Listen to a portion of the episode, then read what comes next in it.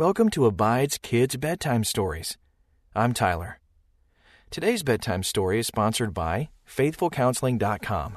Talk to a therapist who shares your Christian values. Just go to FaithfulCounseling.com slash abide to get started online or in their app. You can also text ABIDE to 22433 for 25% off the Abide app. Just text ABIDE to 22433. All right, it's time to settle into bed and drift off to sleep with this bedtime story. Tonight, I'm going to tell you the story of a man named Jonah who tried to run away from God. Crazy, right? We know God is everywhere. He knew God is everywhere. But when you're desperate or afraid, you just want to run away.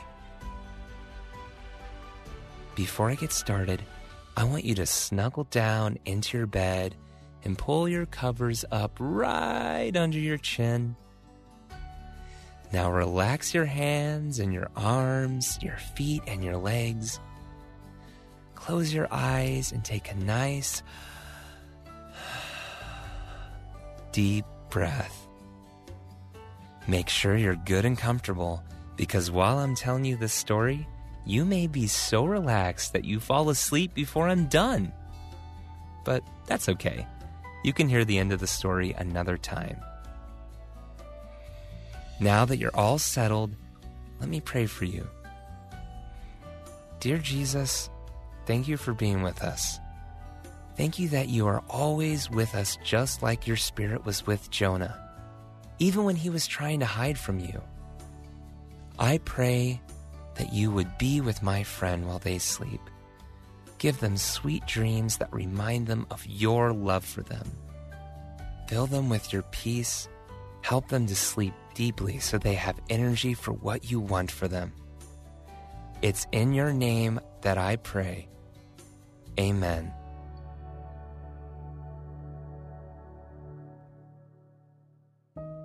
Now, Jonah was a Hebrew. This meant that he was one of God's chosen people. When he was describing himself, he said, I worship the Lord, the God of heaven who made land and sea. That was pretty important information, as we'll soon find out. I imagine it playing out something like this Jonah was a prophet of God, which meant that he spoke for God to the people. Specifically, Jonah served in the court of the king of Israel, who was a man named Jeroboam. This was the second king to be named Jeroboam, so he was called Jeroboam II. They lived in a time when Israel was a peaceful nation. No one was trying to conquer them, no armies were invading, and the nation was prosperous. That meant that they had a lot of things. They had enough food, the people weren't starving, things were going pretty well. The problem was, Jeroboam II was a wicked king. He was supposed to lead the people in the ways of the Lord, but instead he did bad things like worshiping idols. Because of these wicked things, the people of Israel began to suffer, even while Jeroboam continued to prosper. There were two other prophets of God who lived and preached at the same time as Jonah. They were named Hosea and Amos. Jonah had heard their words Hosea talked a lot about the love and mercy of God. His whole life was a picture of God's mercy and forgiveness.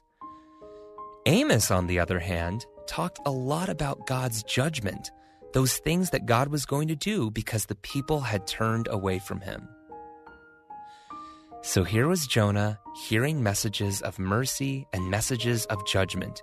He was trying to do the right thing, to live a righteous life. But he lived in a wicked world, and he was seeing an evil king who seemed to live a really good life. He was prospering, and Jonah kind of got a little mad at God. Okay, he got a lot mad at God. Why was someone who was so evil and who was leading God's people away from him doing so well? Jonah wanted God to do something about it. Well, God had a plan to do something about the evil around Jonah he told Jonah, Go to Nineveh, that great city, and speak out against it. I am aware of how wicked its people are. Nineveh was a huge city in the kingdom of Aram, in what is now largely Syria in the Middle East. Oh, the people of Israel really didn't like the Arameans. They were, let's just say, not nice people. So when God told Jonah to go to Nineveh, Jonah knew exactly what was going to happen, and he wasn't happy about it. So you know what Jonah did? He ran. Like the total opposite way from Nineveh. Nineveh was about 700 miles away to the north and east. So Jonah thought, I'm going somewhere God is not. I'm heading for Tarshish. Get this Tarshish was like 3,000 miles away by boat. It would have taken Jonah a year to get to Tarshish. So, why did Jonah think he could go somewhere God was not? We know God is everywhere, right? Like we talked about at the beginning. But back then, way back before the time of explorers like Christopher Columbus, the people thought that Tarshish, which was a port in the city of southern Spain, was as far away as you could possibly get. They didn't know anything existed beyond that. And here's something interesting Isaiah was another prophet that lived about 150 years after Jonah. In chapter 66, verse 19 of Isaiah's book, God says, And from them I will send survivors to the nations, to Tarshish, Pul, and Lud, who draw the bow, to Tubal and Javan to the coastlands far away that have not heard my fame or seen my glory, and they shall declare my glory among the nations. So Jonah probably knew that Tarshish was a place that they didn't know God, so God must not be there. And another thing about Tarshish was that it was apparently a really nice place to visit. King Solomon used to have boats sent there, and when they came back, they bring lots of cool things like peacocks. Cool. So, anyway, Tarshish was about as far away from Nineveh as you could possibly get in those days. And Jonah was determined to go there because he wanted to be where God wasn't. That's how mad he was that God wasn't taking action against these evil people. Go preach to the Ninevites? Right. Sheesh. Jonah knew that God was merciful. He could see the outcome already, and he didn't want any part of it. So instead of following God's instructions to go to Nineveh, Jonah hightailed it to a port city called Joppa, which was about 75 miles away, hired a big boat, and said, I'm out of here.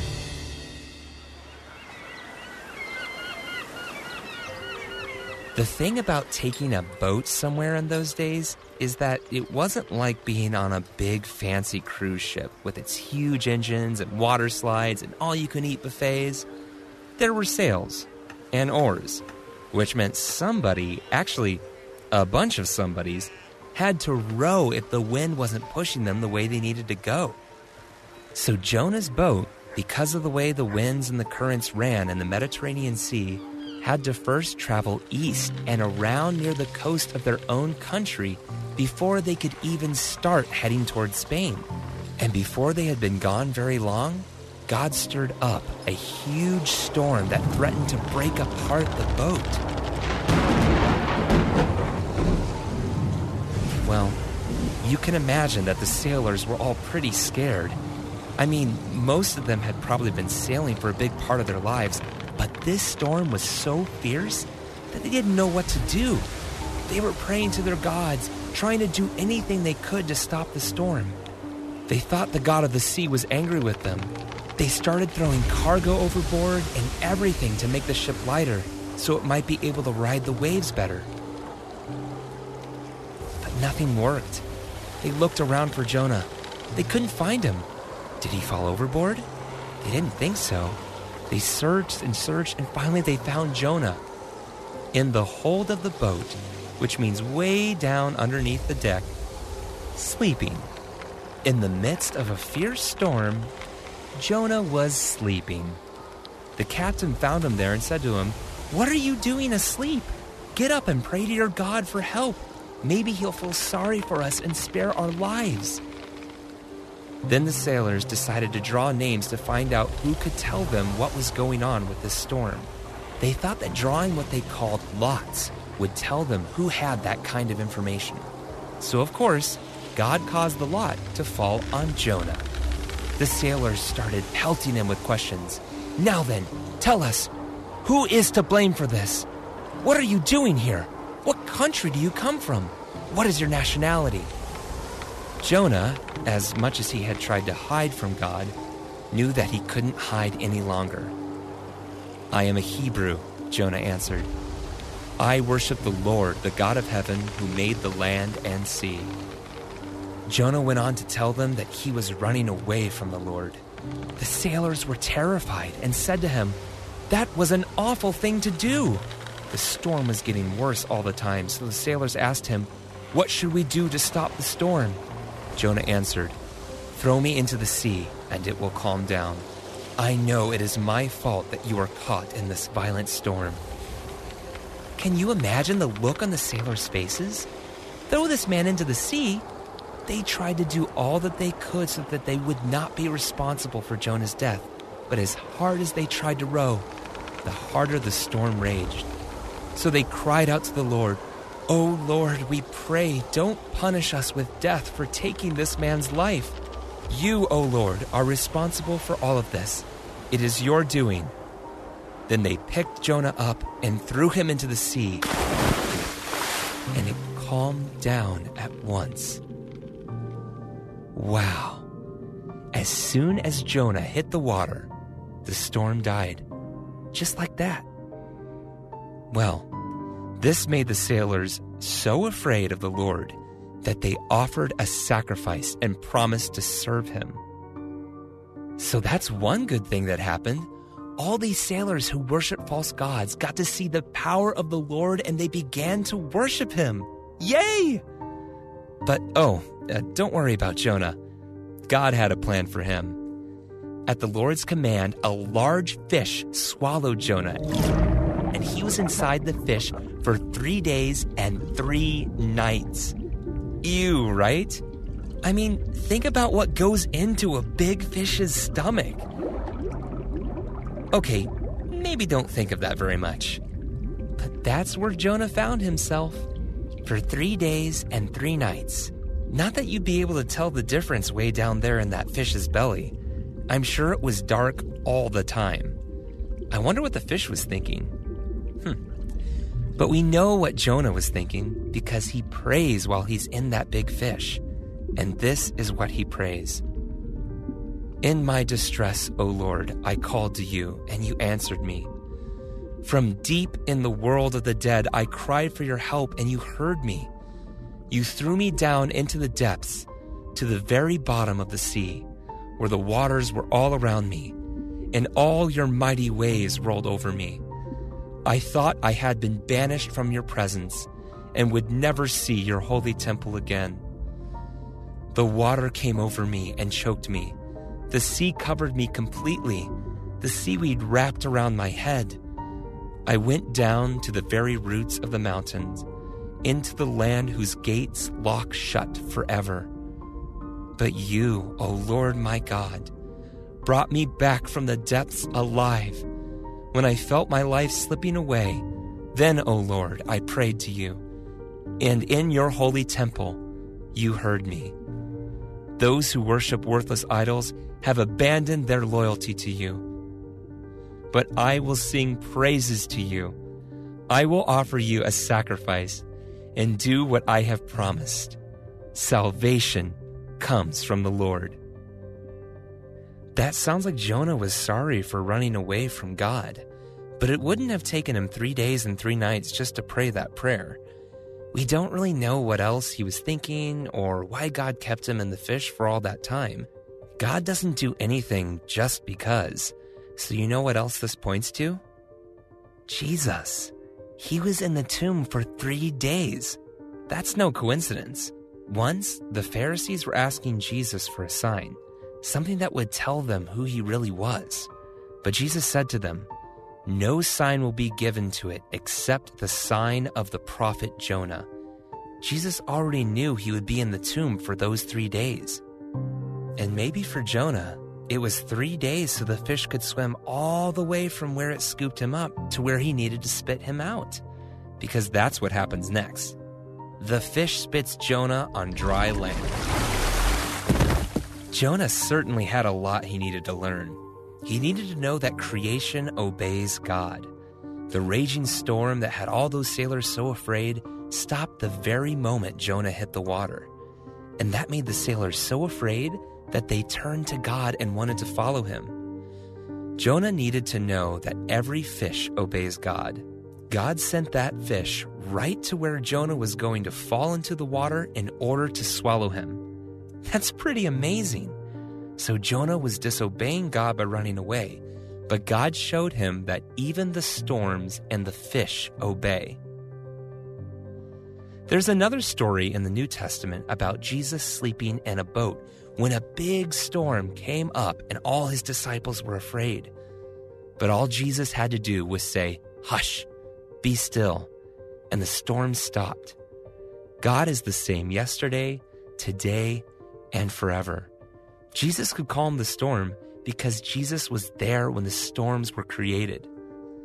Another time in the New Testament, Jesus had his disciples go fishing. Many of them were fishermen, so that might not seem so amazing. But this time, Jesus told them to take the first fish they caught, cut him open, and they would find enough coins in his belly to pay their taxes. So God had this one particular fish swallow these shiny coins probably days ahead of time and then be right at the spot where those guys were going to cast their lines so he could be caught and the money used to pay taxes. Now that's amazing. Well, God had prepared this great big fish for Jonah, and while Jonah was in its belly, it swam back up the coast to where God told it to, then spit out Jonah on dry land. And while Jonah was in its belly, he had a lot of time to think, to complain to God, and to decide in his heart that he was going to obey God again. And so when Jonah was back on dry land, probably a little icky from having been in that fish's belly, God spoke to him again. He didn't say, Jonah, I'm so disappointed with you. How could you have thought you could hide from me? He didn't get mad at Jonah. He didn't give up on him and say he was going to send someone else to Nineveh. God did what he needed to do to convince Jonah to do what he wanted Jonah to do. God said the exact same thing to Jonah that he had said before Go to Nineveh, that great city, and proclaim to the people the message I have given you. But you know what was different this time? Jonah obeyed. Nobody really knows exactly where the fish spat out Jonah, but it makes sense that it was near a place called Phoenicia. And you know how far Phoenicia was from Nineveh? More than 400 miles. And remember, there weren't any cars or trains in those days. Jonah would have to walk. And it probably would have taken him about three weeks to make that journey. That's a lot of time to think about his mistakes. It would have given God a lot of time to talk to Jonah about it too.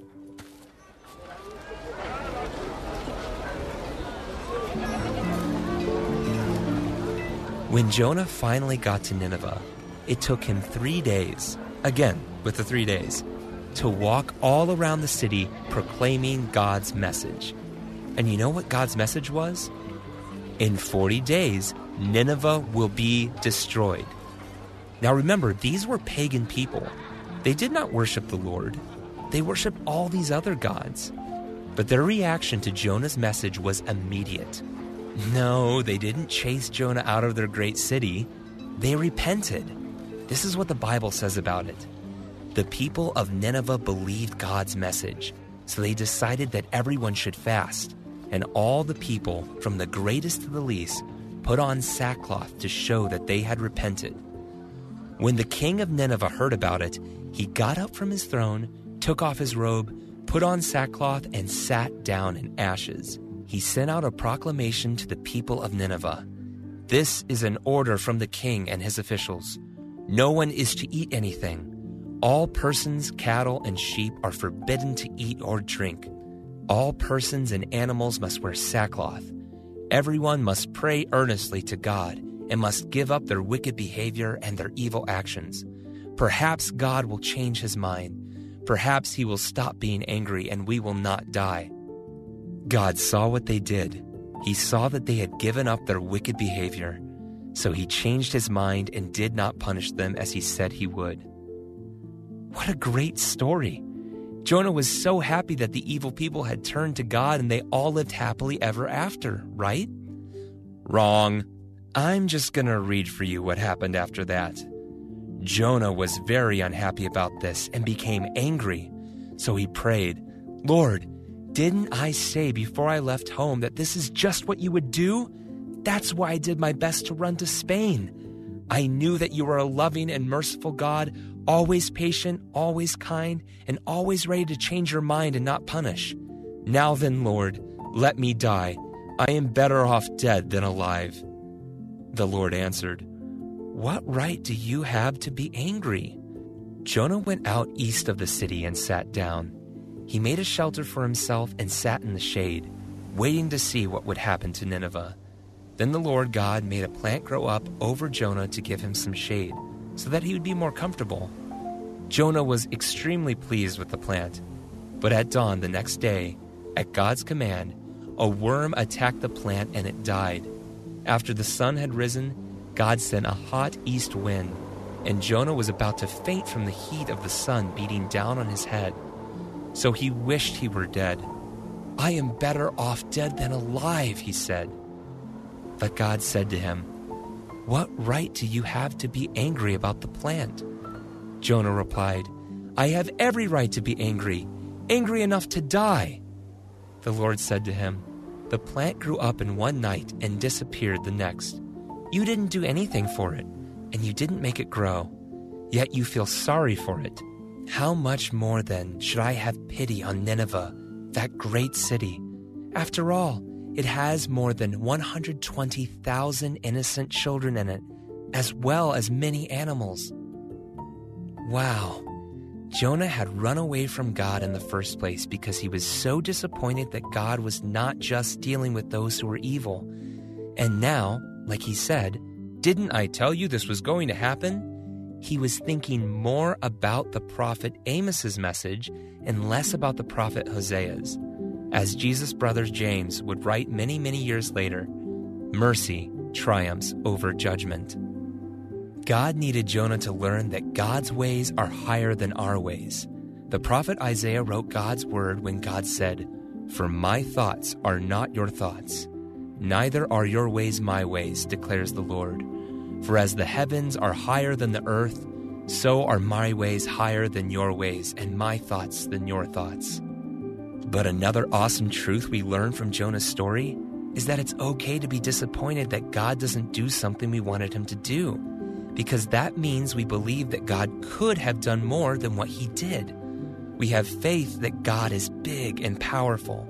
He raises people from the dead, but his decisions are always the best ones. We may not see it, but we have faith that He is always good. But as God showed with the plant He gave Jonah for shade, we need to let God be God. He knows what's best. He is loving and kind and merciful. If He doesn't do what we want Him to do, it's not because He can't. It's not because He's just being difficult and not listening to us. It's because He knows what's best and he desires that all people repent, turn from their wicked ways, and follow him.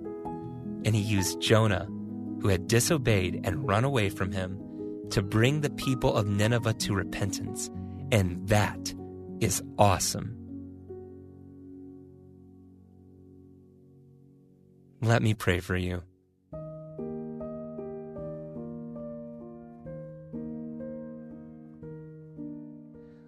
Lord God, thank you for this child of yours. I am so glad that you made them. I'm so glad that they could hear the story of Jonah tonight. I pray that you would wrap them in your love as they sleep. Help them know that even if they mess up, even if they try to hide from you, you will always pursue them because you love them so much. Help them to get back when they fall and continue to follow you. It's in the powerful name of Jesus that I pray. Amen. Sweet dreams, my friend. Sleep well.